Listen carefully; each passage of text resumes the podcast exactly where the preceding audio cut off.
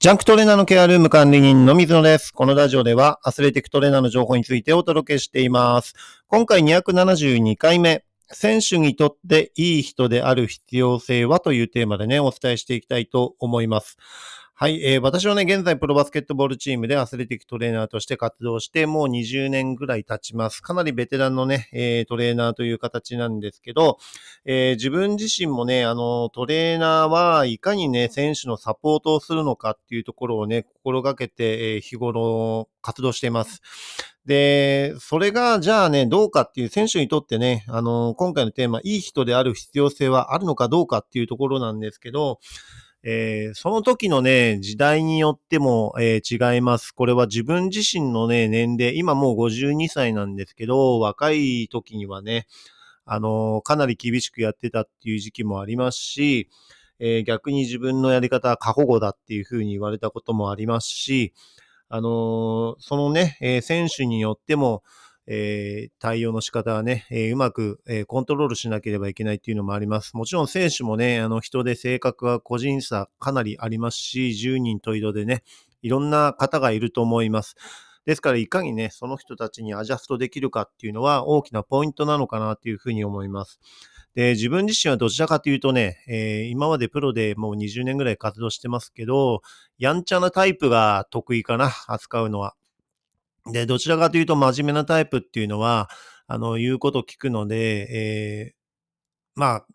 言い方は悪いですけどね、コントロールしやすいっていうことですね。で、やんちゃなタイプっていうのは、ちゃんとそこのね、段取りとか踏まないと対応してくれないとかね、えー文句言われるとかね、そういったことがあるのでね、あの、ちゃんとそこら辺は、えー選手のね、えーストレスにならないようにいかに対応するかっていうことは考えています。で、それがね、いい人であるかどうかっていうと、また状況は違うんですね。やっぱり、悪いことしてる時には、ちゃんと、えー教育しなければいけないし、あの、何でもかんでもね、言うこと聞いて対応するっていう風になると、過保護になってしまって、その、選手自身がダメ人間になってしまうっていうことももちろんあるのでね、あの、そこら辺はうまくバランスを取りながらっていうところですね。だから基本的に自分の考えとしては、過保護にしてるわけではないけど、ダメ人間になるようなことは絶対に、え避ける、えー人としてね、ちゃんと世の中で通用するような、えスタンスっていうのは心がけています。で、自分がね、対応してる時には機能していても、じゃあ、このね、プロバスケットボール選手っていうのは、移籍も多いですし、このスタッフ、自分自身もそうなんですけどね、スタッフの移籍っていうのも多いんですね。だからずっとね、えー同じように毎年自分がその選手を何年間もね、えーサポートできるかって言ったらそんなことがないんですよね。で、引退するまで自分が対応できればね、それはそれでいいのかもしれないけど、そんなことまずありえないというのがね、バスケット界なので、あの、そこら辺が別の組織でもね、あの、自分自身でね、対応できるように、活躍できるようにっていうようなところを心がけて、え指導しているっていうかね、対応しているっていう形です。ですから、あの、決して、えー過保護に対応してるわけじゃないし、えーまあよくね、あの、そこまでやる必要あるんですかとかね、そういうことも言われたりするけど、でもそこやんないで怪我したりとかね、選手寿命を短くしたりとかね、引退に、えーなんていうんですかね、迎えてしまうっていうようなことっていうのはマイナスになると思うんですよね。だからいかに自分自身がいなくなっても、えー継続してね、あの、必要なドリルとかをやるようにするとかね、えーこのドリルは、えー大切だから、あの、チーム変わってもやっときなよっていうような形で遂行できるようにさせるかっていうところはポイントだったりすると思うんですね。で、意外と自分があの予防スキルとかでね、えっ、と、チームの練習に自分は今のチームではね、2分間時間をもらって予防スキル、特に前十字靭帯とか足首の捻挫に対するものと、えー肩のね、インナーマッスルとかの強化、強化っていうかね、刺激を入れて安定感を出して、えー大きなね、え手術になるような怪我を避けるようにするっていうところのドリルは入れてるんですけど、えー自分がチームを去ったりとかね、えー選手がチームを去ったりしても、そのドリルやってますっていうふうにね、言ってくれると、あ、やっててよかったなっていうふうには、やっぱり感じます。はい。ですから、選手としてのね、えー価値をいかに上げられるかっていうのが、トレーナーのサポートだと思いますのでね。はい。そこら辺は、あのー意識してね、えー、取り組んで、えー、いますし、これを聞いてる方もね、取り組んでいただければというふうに思っています。で、選手生命をね、伸ばして活躍してもらうっていうことはね、あのトレーナーにとっては大きな、えー、プラス材料になりますし、選手から信頼してもらえるようにもなりますし、他のチームに行った時に自分自身のね、そのトレーナーとしての評価っていうのを、えー、広めてくれるっていうことも選手はね、あったりしますので、えー、そういった部分でね、あの、自分自身がいかに選手に、え、対応している、しているかっていうところはね、あの、ポイントになるかと思います。これはただ単にいい人で何でもかんでも、えー、言うこと聞いて言われたことをやるっていうね、えー、もうそれだと、えー、秘書じゃないし、ヘルパーさんでもないし、えマネージャーでもないしっていうね、えところでしっかりメリハリをつけて、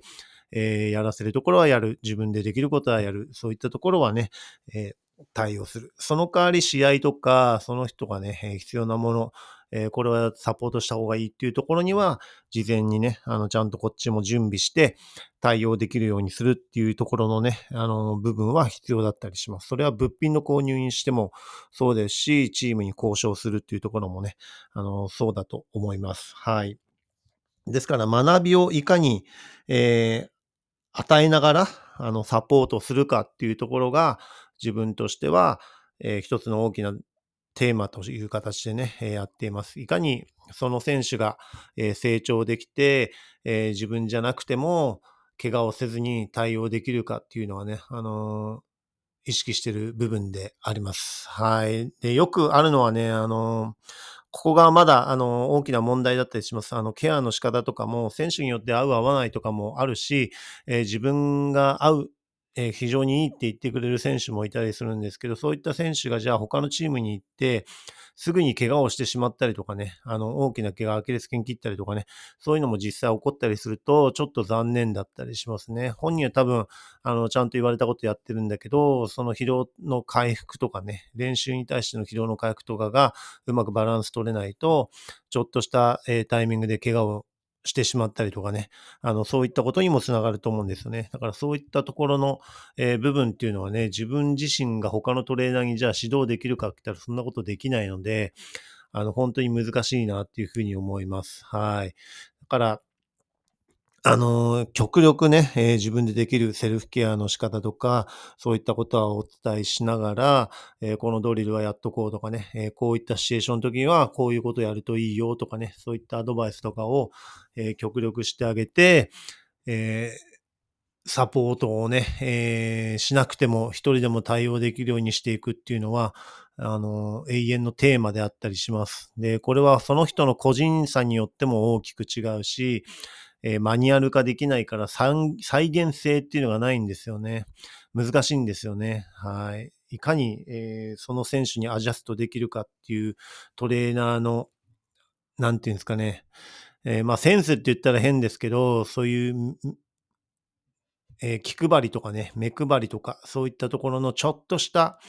えー、判断ができるかどうかっていうのはやっぱり経験値がものを言うと思うんですよね。だからいかにいろんなシチュエーションを経験して、えー、選手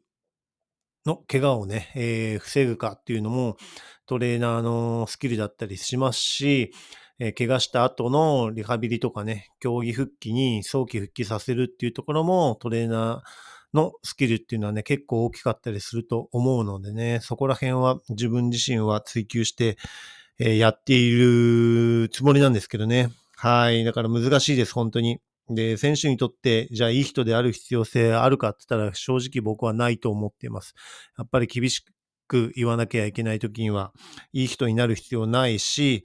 でもそういった部分で、その選手自身とかね、他のスタッフとかにもそうですけど、えー、しっかりと学びを与えられて、あの、ちゃんとね、フィードバックして、一方的な、パワハラ的な感じではなくて、ちゃんと理解を持った状態でね、えー、相手をいい方向に導くことができれば、えー、結果的に、あの、